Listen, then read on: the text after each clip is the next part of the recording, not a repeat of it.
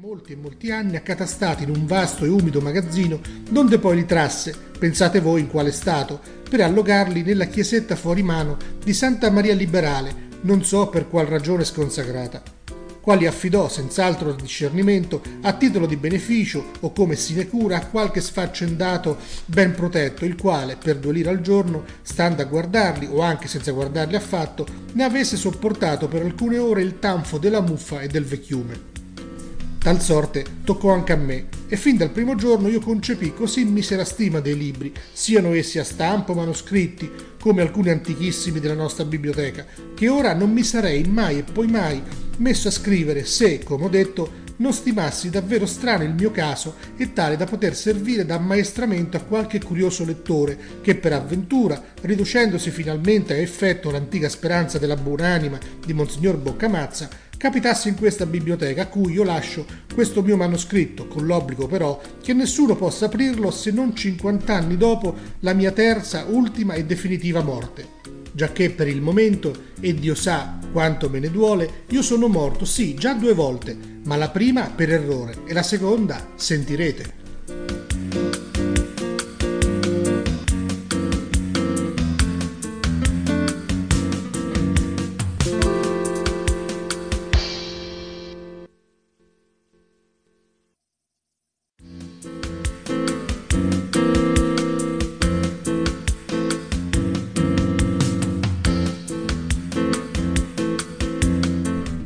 Premessa seconda, a mo' di scusa.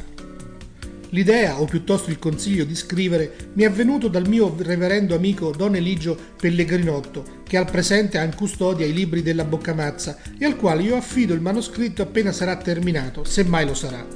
Lo scrivo qua nella chiesetta sconsacrata, al lume che mi viene dalla lanterna lassù, nella cupola, Qua, nell'abside riservata al bibliotecario e chiusa da una bassa cancellata di legno a pilastrini, mentre Don Eligio sbuffa sotto l'incarico che si è eroicamente assunto di mettere un po' d'ordine in questa vera Babilonia di libri.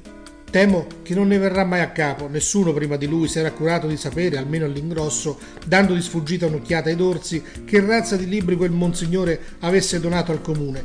Si riteneva che tutti o quasi dovessero trattare di materie religiose, Ora il pellegrinotto ha scoperto, per maggior sua consolazione, una varietà grandissima di materie nella biblioteca di Monsignore, e siccome i libri furono presi di qua e di là nel magazzino e accozzati così come venivano sotto mano, la confusione è indescrivibile. Si sono strette per la vicinanza fra questi libri amicizie oltre ogni dire speciose, Don Eligio Pellegrinotto mi ha detto ad esempio che ha stentato non poco a staccare da un trattato molto licenzioso dell'arte di amare le donne, libri 3 di Anton Muzio Porro dell'anno 1571, Una vita e morte di Faustino Marterucci, Benedettino di Polirone, che taluni chiamano Beato, bibliografia edita a Mantova nel 1625.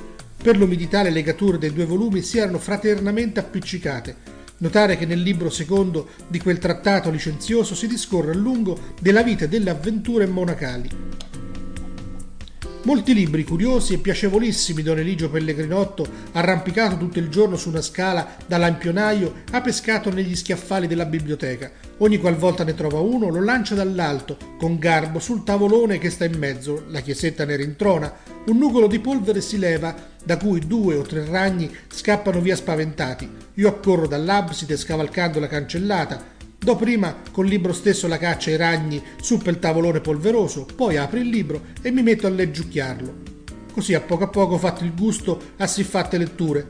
Ora Don Eligio mi dice che il mio libro dovrebbe essere condotto sul modello di quelli che gli va scovando nella biblioteca, aver cioè il loro particolar sapore. Io scrollo le spalle e gli rispondo che non è fatica per me, e poi altro mi trattiene.